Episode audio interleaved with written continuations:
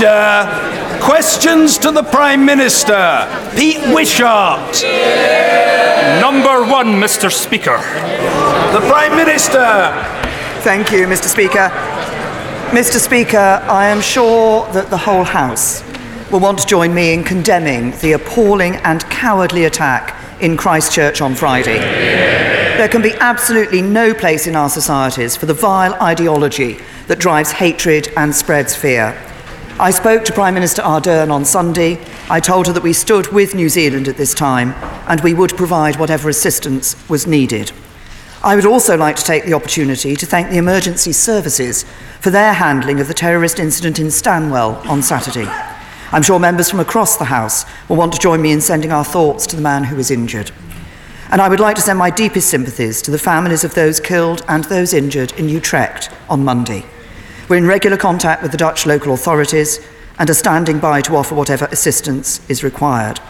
And Mister Speaker, I'm sure that members will want to join me in expressing my deepest shock at the loss and devastation caused by the cyclone in Mozambique, Malawi and Zimbabwe. We have made, as I think has been made clear by the Secretary of State in International Development questions, we've made six million pounds of U K aid available to help meet the immediate needs of people who've lost everything, and we've deployed a U K team of D F I D experts to coordinate our response to this disaster. Mister Speaker, this morning I had meetings with ministerial colleagues and others. In addition to my duties in this House, I shall have further such meetings later today. Pete Wishart. Thank you, Mister Speaker. Can I totally associate myself with everything the Prime Minister has said? We will never allow hate to succeed, and we do stand in solidarity with the victims of Cyclone Edie. Mister Speaker, the Prime Minister's deal lies in tatters. Her Cabinet is an open revolt. She presides over the biggest constitutional crisis this nation has experienced, and where leadership is required, she has once again cravenly caved in to her hard Brexiteers and will now only seek a short extension to Article fifty, contrary to the expressed will of this House. When will she develop a backbone and stand up to those that would take this nation to disaster? And as one of her ministers said this morning, referencing another feeble Prime Minister, weak, weak, weak. Thank you, Mister Speaker. Perhaps it would be helpful in response to that question if I update the House on the forthcoming European Council and the issue of Article fifty extension. On Thursday, the House voted in favour of a short extension if the House had supported a meaningful vote before this week's European Council. The motion also made it clear that a longer extension would oblige the United Kingdom to hold elections to the European Parliament. Mister Speaker, I do not believe such elections would be in anyone's interests. The idea that, the idea that three years after voting to leave the E U, the people of this country should be asked to elect a new set of M E Ps is, I believe, unacceptable. It would be a failure to deliver on the referendum decision that this House said it would honour. I have... Udder, Udder, the long way to go, and what the Prime Minister is saying must be heard. The Prime Minister. I have therefore this morning written to President Tusk, the President of the European Council, informing him, informing him that the U K seeks an extension to the Article fifty period until the thirtieth of June. Copies of the letter are being placed in the libraries of the House. The government intends, the government intends to bring forward proposals for a third meaningful vote. If that vote is passed, the extension will give the House time to consider the withdrawal agreement bill. If not, the House will have to decide how to proceed. But as Prime Minister, as Prime Minister, I am, I am not prepared to delay Brexit any further than the thirtieth of June.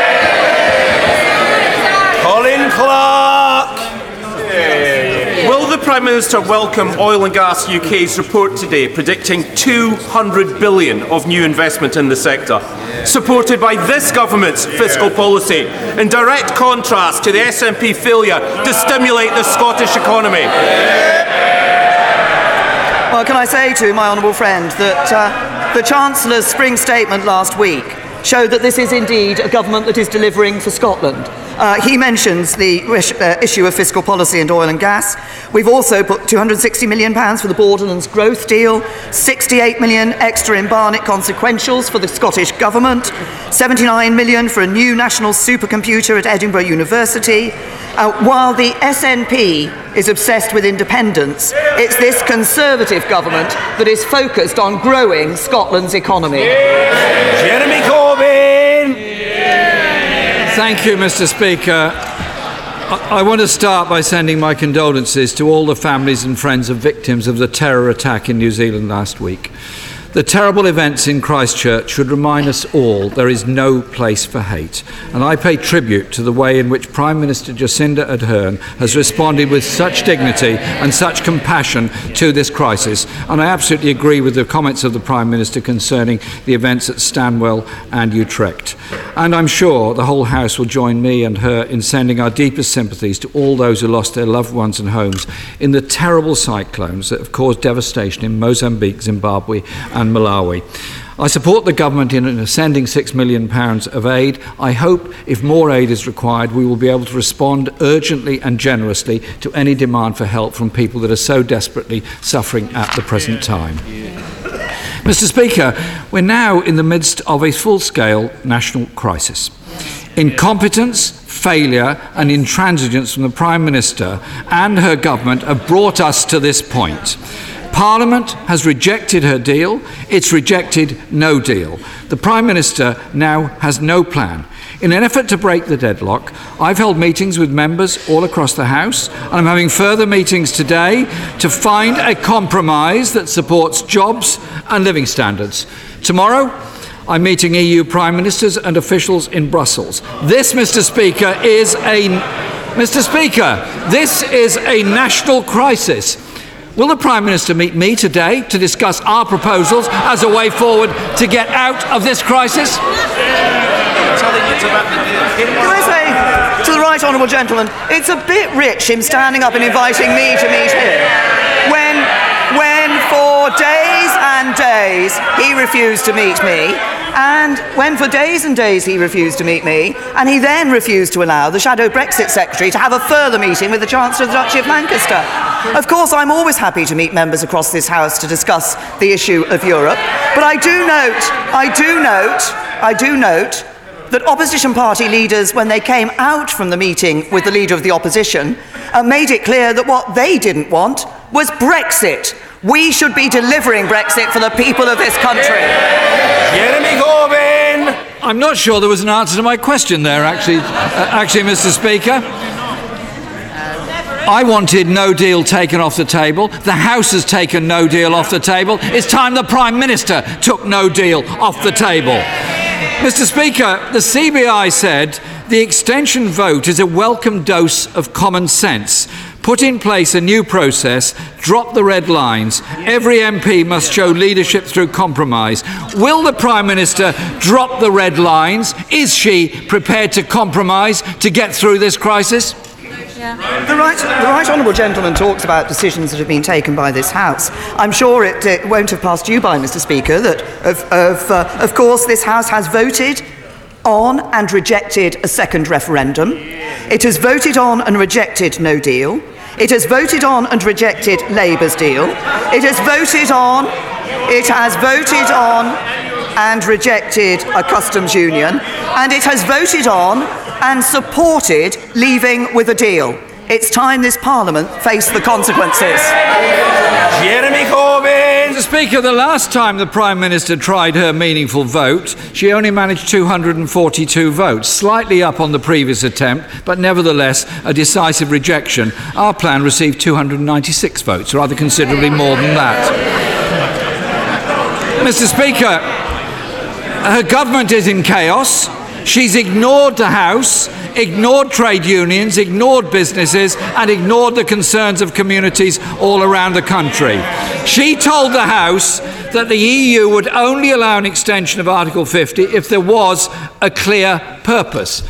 She's travelling to Brussels tomorrow morning to meet the E U summit leaders. What is her clear purpose? I think if the Right Honourable Gentleman had listened to the answer I gave to the first question that was posed in P M Qs, he would have heard that. Yeah. Well, it wasn't, it wasn't clear at all, Mister Speaker, other than she's going to try again with what we'll now term M V three. Surely, after two big rejections by the House, she must have noticed there isn't much support for the deal that she negotiated. So we learned this morning, Mister Speaker, that she's only going to ask for a short extension, which directly contradicts what the Cabinet Office Minister told the House, saying in the absence of a deal, seeking such a short and critically one-off extension would be downright reckless and completely at odds with the position this House adopted only last night. So who is downright reckless here, Mister Speaker? The Prime Minister ploughing on with an unachievable, unsupported deal, or others in this House who want to achieve something serious and sensible to prevent the damage to the British economy, jobs and living standards all over this country. The Right Honourable Gentleman talks about trying to achieve something sensible. It's the Right Honourable Gentleman who last week abstained on a vote of a second referendum, despite the fact that it's Labour Party policy, and then had the nerve to stand up in this House and say he reiterated their support for a second referendum. He has no idea what he wants on the future of this issue. He asks, he asks about a long extension. He asks about a long extension. I'm opposed to a long extension. I don't want a long extension. Setting aside the issue that a long extension... Setting aside the issue that a... Setting aside the issue that a long extension would mean we would have to uh, stand, uh, hold the European parliamentary elections, which I don't think is in anybody's interests, the outcome of a long extension would be endless hours and days of this House, of this House carrying on, of this House carrying on contemplating its navel on Europe and failing to address the issues that matter to our constituents. Their schools... Order! Order! Order! The answer from the Prime Minister must be heard, and everybody else will be heard. The Prime Minister. The outcome of a long extension would be this House spending yet more endless hours contemplating its navel on Europe and failing to address the issues that matter to our constituents, schools and hospitals and security and jobs. This House has indulged itself on Europe for too long.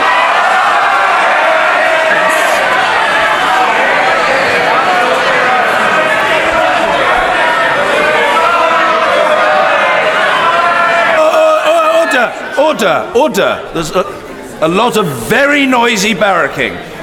Order, order, the, order, order, what order? The Prime Minister's reply will be heard, and colleagues know that I am happy for the exchanges to take place for as long as is necessary to ensure that they are orderly. The Prime Minister.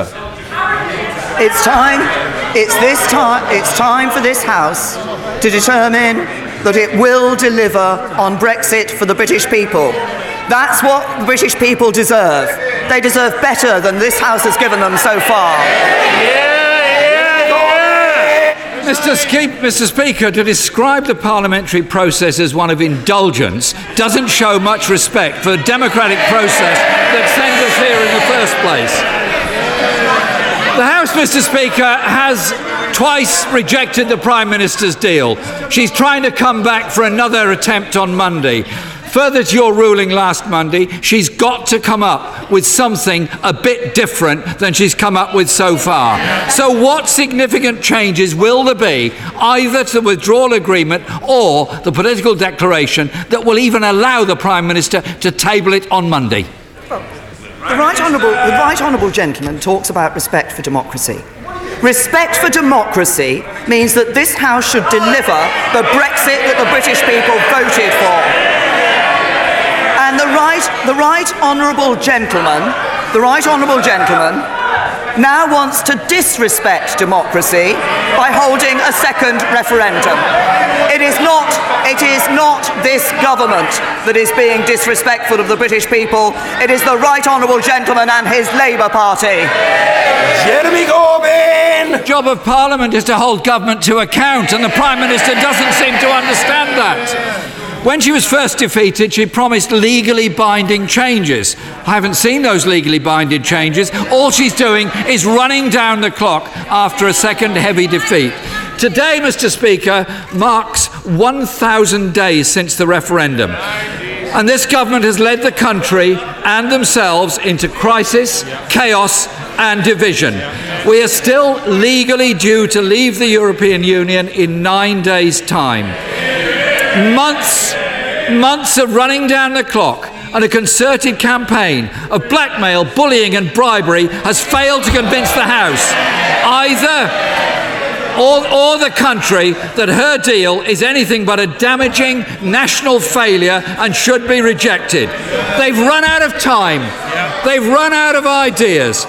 People, Mr Speaker, all over this country are anxious and frustrated with this government's utter inability to find a way through the crisis. If the Prime Minister cannot get changes to her deal, will she give the people a chance to reject the deal and change the government? Can I say to the Right Honourable Gentleman, I think he's actually just made the point that I was making in my previous answer to him, that he doesn't want to actually respect the vote that took place in the referendum in twenty sixteen. We have a deal. We have a deal that keeps millions of livelihoods safe and secure. It protects the union for the future. It means murderers and rapists on the run can be brought back quickly to face justice in this country. No deal won't do that. The deal is good for this country, it delivers Brexit and it should be supported. Peter Alders. Thank you very much, Mr Speaker. The announcement this week of the closure of Coe's Lowestoft Shop, following on from those of Beals, Argos and Body Shop, highlights the challenges that the High Street in Lowestoft currently faces. To address these, Waveney District Council are submitting an expression of interest to the Future High Street Fund, which I anticipate will be heavily oversubscribed.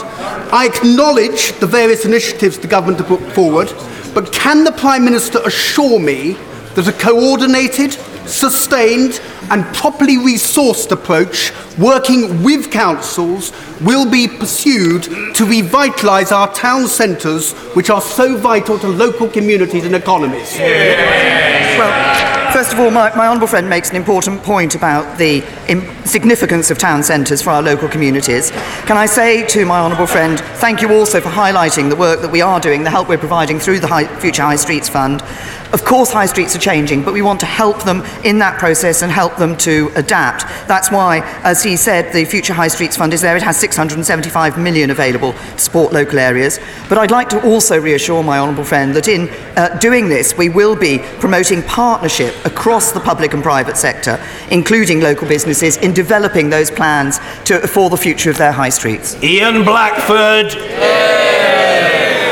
Thank you, Mr Speaker, and can I associate myself with the remarks of the Prime Minister on the outrage that we all feel from what happened in Christchurch in New yeah, Zealand. Yeah, yeah. We must work collectively together to drive hate out of our societies across the globe, and our thoughts are very much with the people of Mozambique, with Zimbabwe and those from Malawi, and we must do all we can to support those in those communities. Mr Speaker, all our constituents will be watching on at the crisis and chaos that we're in, and we need to reflect on the fact that we are a week away from what is the intended day from leaving the European Union and the responsibilities that we all have. Mr Speaker, six days ago the Chancellor of the Duchy of Lancaster said, in the absence of a deal, seeking such a short and critically one-off extension would be downright reckless. Whoa. Downright reckless, Prime Minister. Does she agree with her de facto deputy that her actions this morning are downright yeah. reckless? As I have uh, set out clearly for the uh, House in a number of answers that I've now given on this, uh, on this question, I believe this House has a responsibility to deliver on the Brexit. Uh, people voted for Brexit, we have a responsibility to deliver. I recognise that the Right Honourable Gentleman and his colleagues in the S N P have always taken the position they want to revoke Article fifty and not have Brexit. Uh, the uh, Honourable Gentleman shouts correct from a sedentary position. At least that's a firm position, which is different from the Leader of the Opposition, who has uh, continually moved his position on this issue. But I also believe that nearly three years on from the vote having taken place to deliver on Brexit for the British people, It is time for this House to face that fact, to de- face the consequences of its decisions, and to deliver on Brexit for the British people. Oh, order! We can't have people shouting out in the middle of the exchanges. Order! I don't need any help from any member in dealing with these matters, well, with which I'm out. very well familiar. The Prime Minister. Grateful to us. He had two. Yeah. He's had two. Mister Peter. No, no, no, sorry. Uh, Mister Ian Blackford. Thank, thank you, Mister Speaker. I mean, can I say to the Prime Minister that we need to reflect that her deal had the biggest defeat in parliamentary history. Yeah, yeah. She brought it back. It had the fourth biggest defeat in parliamentary history. Her deal has failed. This House has voted against no deal. Once again, the Prime Minister is acting in her own self-interest, not in the interest of the whole of the U K. The Prime Minister has failed. This place has failed, and Scotland is watching. The only way forward now, Mister Speaker, is to put the decision back to the people. Will the Prime Minister give the people a say in such a referendum? Mister Speaker, the people of Scotland deserve a choice over their future. If Westminster fails, Scotland will act.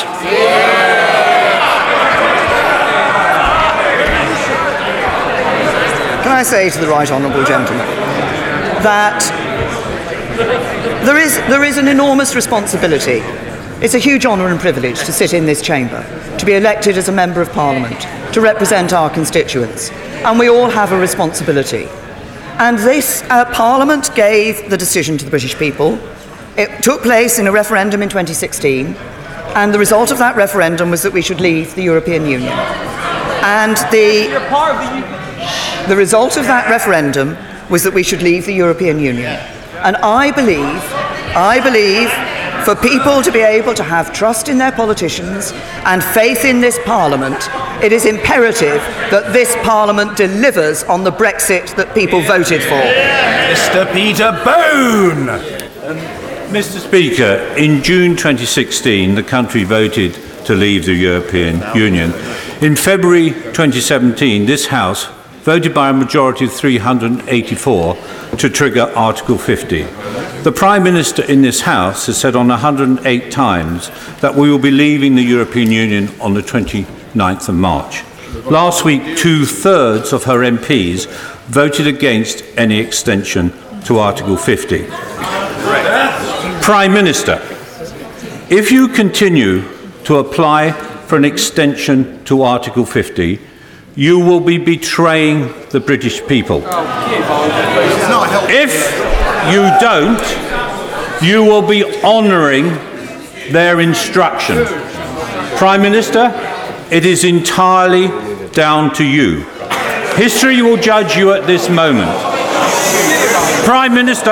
Order, order, I'm, order. I'm not having the honourable gentleman denied the chance and the right to be heard. The honourable gentleman must and will be heard. Mister Peter Bone. Prime Minister, which is it to be? Can I uh, thank my, my honourable friend has been consistent in his challenging me on the twenty-ninth of March date in Prime Minister's questions and in statements and uh, indeed in debates. I have always wanted us to be able to leave on the twenty-ninth of March, but I believe, as was said, as was said during the referendum campaign by those who wanted to leave, that it was better to leave with a negotiated deal with the European Union. Yes. Yes. That is why I am saying that I think we should look again at, uh, at being able to leave with a negotiated deal. But in order to do that, we need time for this Parliament to ratify a deal. And in order to do that, we need an extension until uh, June the thirtieth. But as I have said, as I have said, as Prime Minister, I could not consider a delay further beyond the thirtieth of June. This is the point at which this House has the decision to take as to what it wants the future to be. That is what is facing this House, and that is a decision I believe we should take, honouring the result of the referendum. And Doctor Roberta Blackman Woods. Thank you, Mister Speaker. On Friday, I visited a school in my constituency where dis- distressing poverty means that teachers are not only providing food for the children at breakfast and lunch, they are sourcing clothes and buying shoes for them, in addition to raising money for books and equipment. Now that school, the only one in the area, is threatened with closure.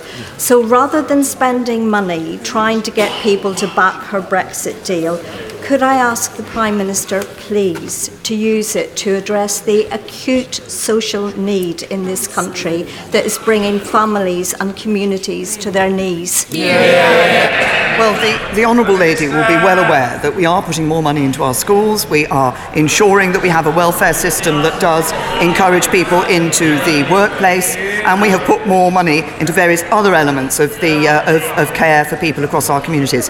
The best, but the best solution for people to ensure that we, they are able to provide for themselves and their families is for us to have a strong economy and for people to be helped into work. And that's why it was so pleasing to see this week that we see, yet again, employment level at a record high in this country. Vicky Ford. Thank you, Mister Speaker. To overcome homelessness, we need more homes.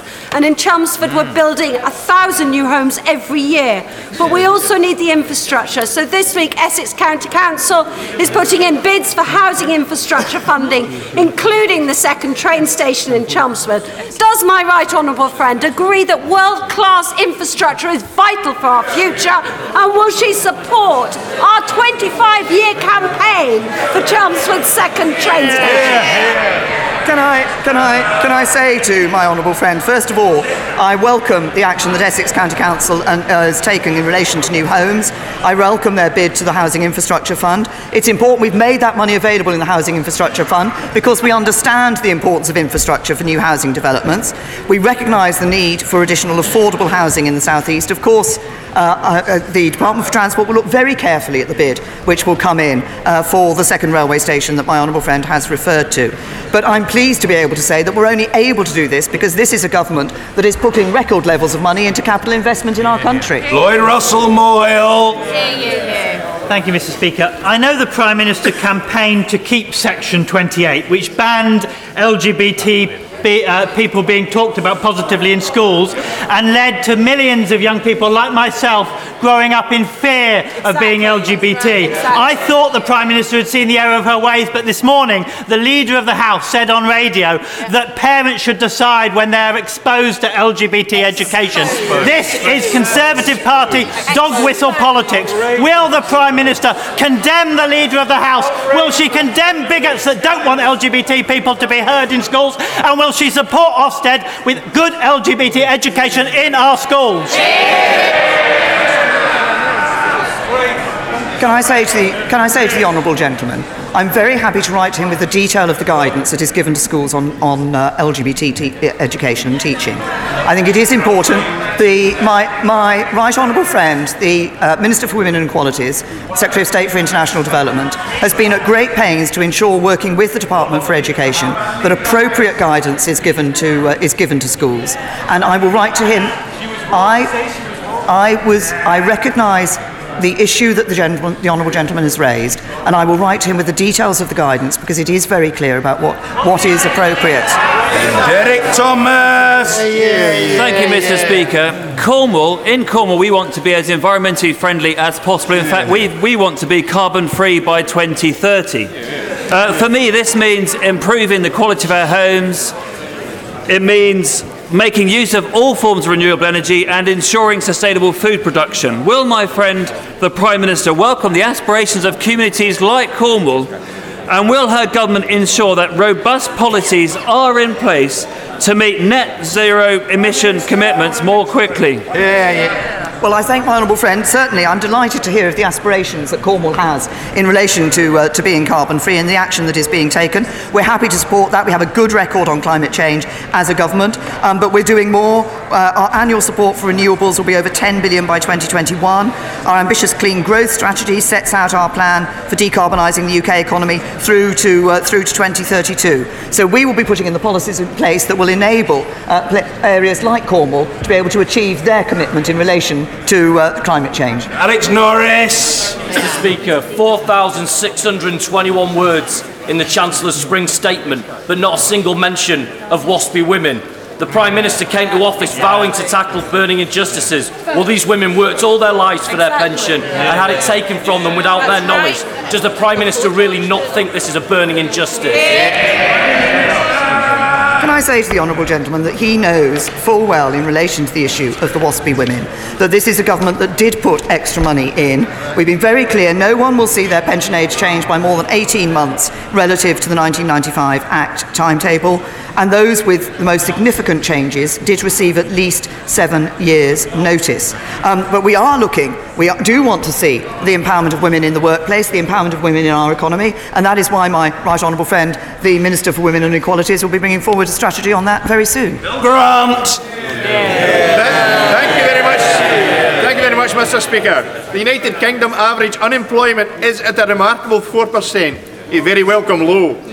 In here, Carrick and Cumnock, however, it stands at six point five percent. Can my right honourable friend give an assurance to my constituents that she will continue to work in building employment nationally, with a particular focus on areas where unemployment is significantly higher than the U K average? Yes.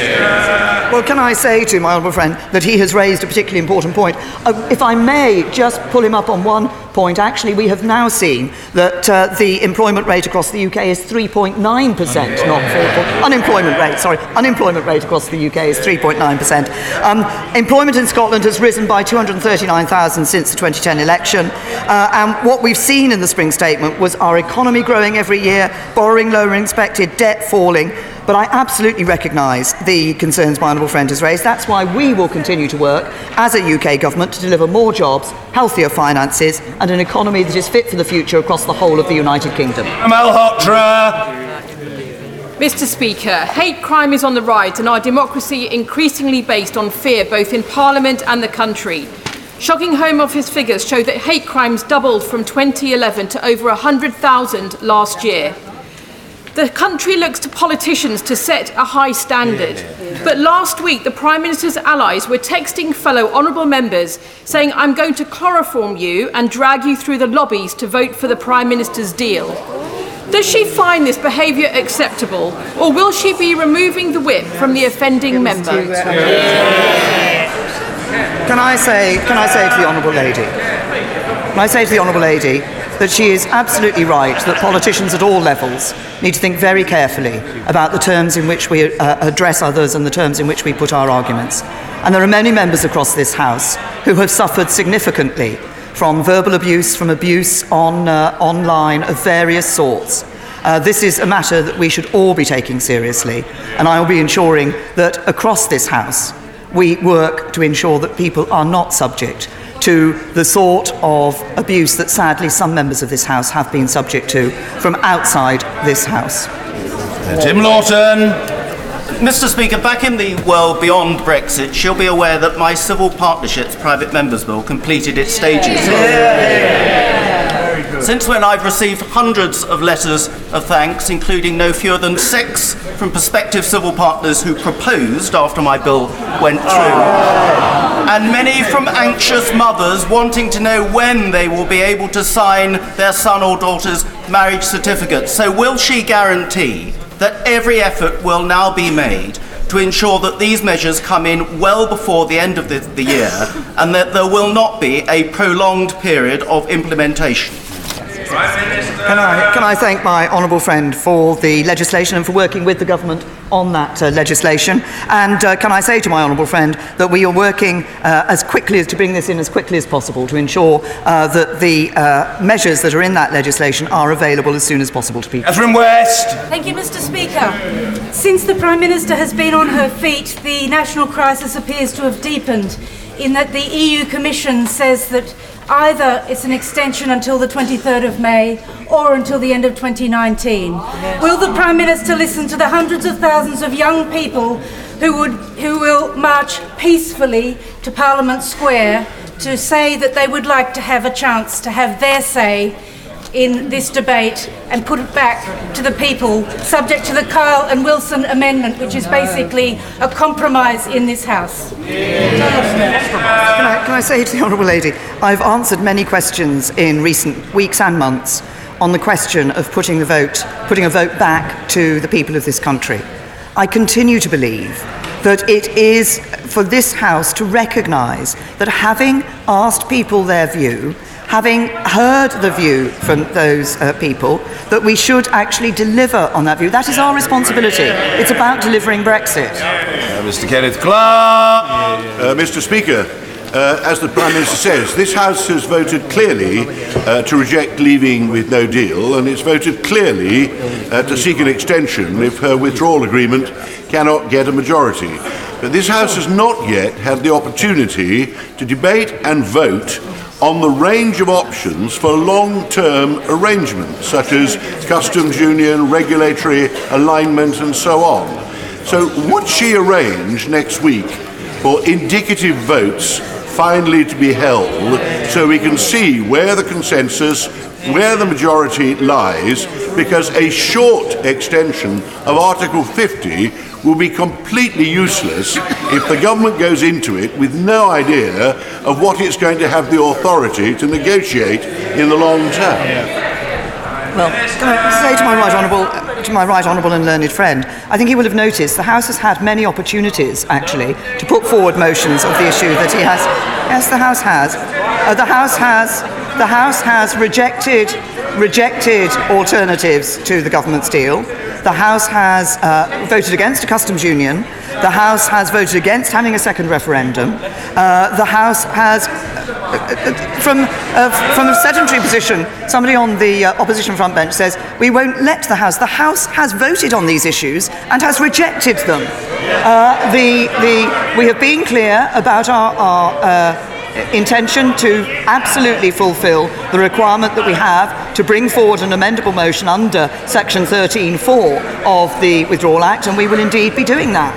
Stephen Gethins. Yeah. Mister Speaker, my constituents Tasnim, who's seven, and Hashim, who's nine, have been stuck in war-torn Sana, seeing things that no child should ever see.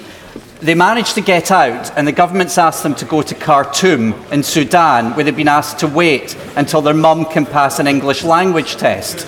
Now, they have a safe home in Cooper in my constituency with their dad. I've briefed the Prime Minister about this. Will she let the family, all of the family, go home to safety in my constituency? Yeah. Can I, can I say to the honourable gentleman, thank you, and I thank him for writing to me with details of this case and for bringing it to my attention. Obviously, I mean, as he will expect, when the Home Office is, receives applications, they look at them carefully, they look at exceptional circumstances. What I have done is ask the Home Office to look urgently at this case and ask the re- relevant minister to respond to the honourable gentleman as soon as possible. Sir Oliver Letwin. Thank you, Mister Speaker. The Prime Minister knows that if she brings her deal again to the House, I will again support it.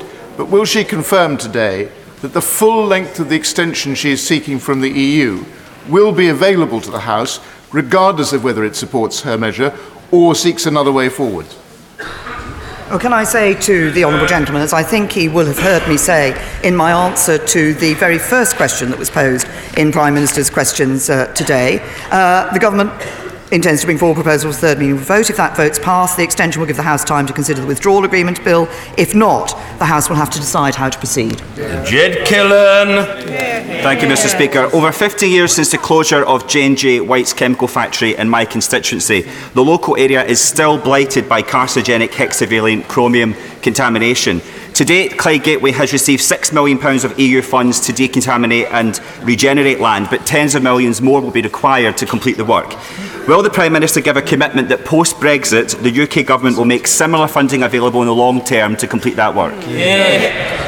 The, the honourable gentleman has raised a very specific case with me in relation to a certain type of funding. I'd be very happy to ask the relevant minister to respond to him on the specifics of that case in relation to his constituency. Sir William Cash. Uh, will my right honourable friend rule out introducing the withdrawal and implementation bill if her withdrawal agreement is voted down yet again by the House next week, and then let the United Kingdom leave the European Union on the, on the twenty-ninth of March as the people's vote in two thousand sixteen, as Parliament has enacted and as the law requires? Yeah. I say to my honourable friend, uh, what I have done today in writing to President Tusk is ask for that extension to Article fifty to the uh, end of June. I've been clear that that is, as I've said, that I don't believe delay, uh, Brexit should be delayed beyond that point.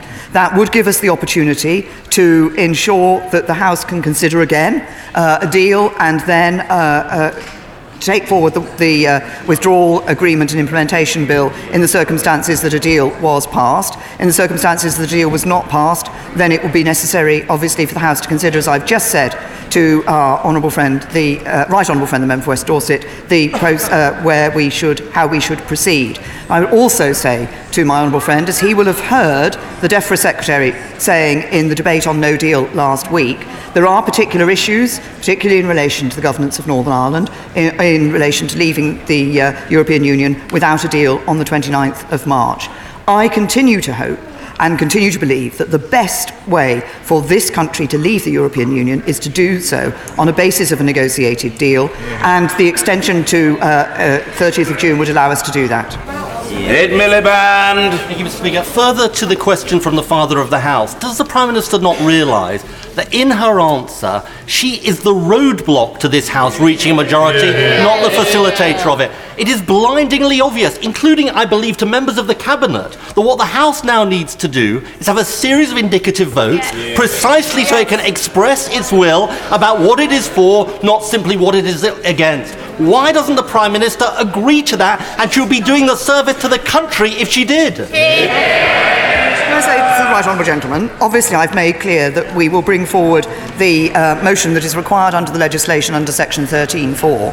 But if, if I could just gently say to the right honourable gentleman, as I did to my right honourable and learned friend, that it is not the case that it has not been possible for this House to bring forward votes of the sort that the on- right honourable gentleman is talking about. It has been open to this House. In some cases, the House has brought forward such votes, and those have been rejected.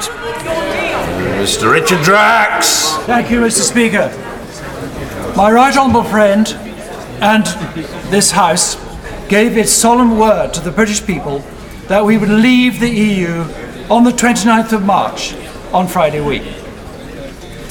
If this extension happens, my right honourable friend, what guarantee can you give the British people that at the end of June, if we still do not have a deal, we honour that referendum result and we leave? Can I say, can I say to my honourable friend that uh, I made clear in the debate we had, uh, I, I think in the debate we had, uh, one of the debates last week or the previous week, that if, if it is the case that there is an extension, this does not actually take no deal off the table.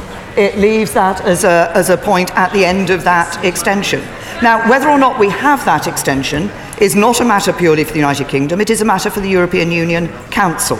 They have, up until now, been very clear, uh, and obviously I wait to see what they say tomorrow, but they have been very clear that any extension could only be if there was a clear purpose for that extension, uh, and that, and that we could not, we could not go beyond the date I've suggested without holding European parliamentary elections. I don't believe it's in anybody's interest to hold European parliamentary elections.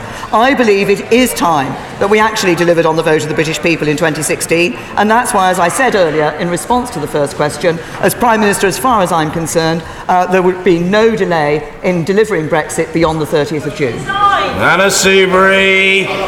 As the Prime Minister has told us, she is today seeking a short and one-off extension to Article fifty.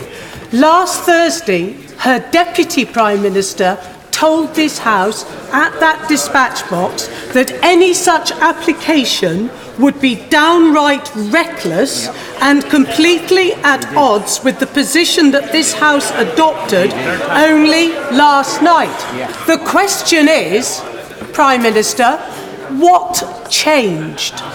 Here, here. Can I say to the right honourable lady, I, I seem to see a certain similarity between her question and a couple of the questions that came from the official opposition on this uh, on this issue. But uh, as, and as I said, as I said, as I said to them, I think we should all remember the responsibility we have in this House to ensure that we deliver Brexit. We, to ensure that we deliver Brexit. And as I have said, I believe a short extension uh, of the type that I have uh, indicated, that I've written to President Tusk about today, uh, is, is a sensible request to put forward. But I've also been clear, as I have in response to uh, my uh, honourable friend from the backbenches, uh, that the... that I also believe that the British people, the British people will not thank this House, will not thank this House if we do anything other than deliver Brexit and in a reasonable timetable, and that's by the end of June. Mister Nicholas Bowles. Uh, thank you, Mister Speaker, and I'd like to thank my right honourable friend for allowing me to continue to represent the people of Grantham and Stamford from these Conservative benches. On the twenty-sixth of February, my right honourable friend said from the dispatch box, and I quote, "If the House votes for an extension, the government will seek to agree that extension approved by the House with the E U and bring forward the necessary legislation to change the exit date commensurate with that extension." When will she give this House the opportunity to approve her extension request? When will she bring forward the necessary legislation to change the exit date? Well, the, the uh, suggestion of the extension to the end of June was, of course, considered by this House last week. Uh, it is necessary, before it is possible for that to be confirmed, and the request has gone into the European uh, Union Council, uh, before that request can be confirmed, it is of course necessary for the E U Council to agree that extension, because the treaty is clear that an extension can be applied for by the party, the, the country that is leaving the European Union, but it has to be agreed by all twenty-eight members of the European Union, and that will be not be possible until the European Council at the end of this week. The Prime Minister still has to ask the E U to agree to something, and at the moment all she's asking anybody to agree to is the same plan that she has put to this House twice and that has been roundly defeated twice. Yeah. Why will she not just open up, just think again, just allow the indicative votes that others have put forward? Yes. Because what she is doing by sticking to this failed plan is deeply dangerous for our country in the national interest. I beg this Prime Minister to think again. Yes. What is, what is first and foremost in the national interest is for this country to leave the European Union and to do so and to do so in a way that does protect people's livelihoods and protects their security and protects our union. That is the proposal that we have put forward. The Right Honourable Lady, the Right Honourable Lady I, has raised again the issue of indicative votes. As I will say to her, as I've said to others, first of all, we stand by the uh, requirement that we have to bring the motion under thirteen point four of the Withdrawal uh, uh, Act, which we will do, and we will bring that motion to this House. And we, it is appropriate within the timetable set within the legislation. Uh, but I also say to the Right Honourable Lady, it is the case that there have been votes in this House on some of the other proposals that have been put forward, and those have equally been rejected. There is one thing that this House has agreed to, and that is that it would leave with a deal. It was in relation to with uh, changes to uh, in relation to the backstop, and that is the one positive vote that the House has given. David Ducate. Much, Mister Speaker. After much representation from the charity Max Appeal, the National Screening Committee is for the first time considering adding twenty-two q eleven syndrome to the newborn blood spot test. This second most common chromosomal disorder after Down syndrome can lead to avoidable mental health issues if not diagnosed and managed from a young age. So, therefore, would my right honourable friend join me and the A P P G, of which I am chair, in calling for this condition to be added to the newborn blood spot test? Very good. Can I, can I say to, to my honourable friend, first of all, can I commend him and the A P P G for the work that they are doing in this area? He's obviously raised a very important issue. I will ask the Department for Health and Social Care to respond to him, minister, appropriate minister to respond to him, and possibly to meet him and talk to him about this issue. Angela Eagle. Uh, Mister Yeah. Speaker, the Prime Minister has a very selective view of the decisions that this country has made. She mentions the referendum, but she never mentions the general election, which denied her the authority for a hard Brexit. Yeah, yeah, yeah. She's mentioned the things that this House has voted against, but failed to mention that her deal has been defeated by large amounts, now twice. And she seems determined to plough on as if nothing has happened to her deal and cause a huge crisis. Surely now, Mr Speaker, the time is for the Prime Minister to recognise that she has to stop banging her head against the brick wall of her defeated deal and reach out across this House in the interest, in the interests of stability and our democracy, and come to a deal which actually has the support of a majority of this House, rather than kowtowing to her own Brextremists. Yeah. Say something related. That, uh, the point is that uh, so far, apart from saying that it would support leaving with a deal with changes to that uh, deal in relation to the backstop, the House has given no positive vote on what it wants to go forward, and they're on. And I would also, I would also remind the Honourable Lady, she talks about. She talks about the twenty seventeen general election. I would also remind her that eighty percent of the votes cast in that general election. No, it's no good Labour members going like this. eighty percent of the votes cast in that election were cast from parties that stood on a manifesto of honouring the result of the twenty sixteen referendum. Order.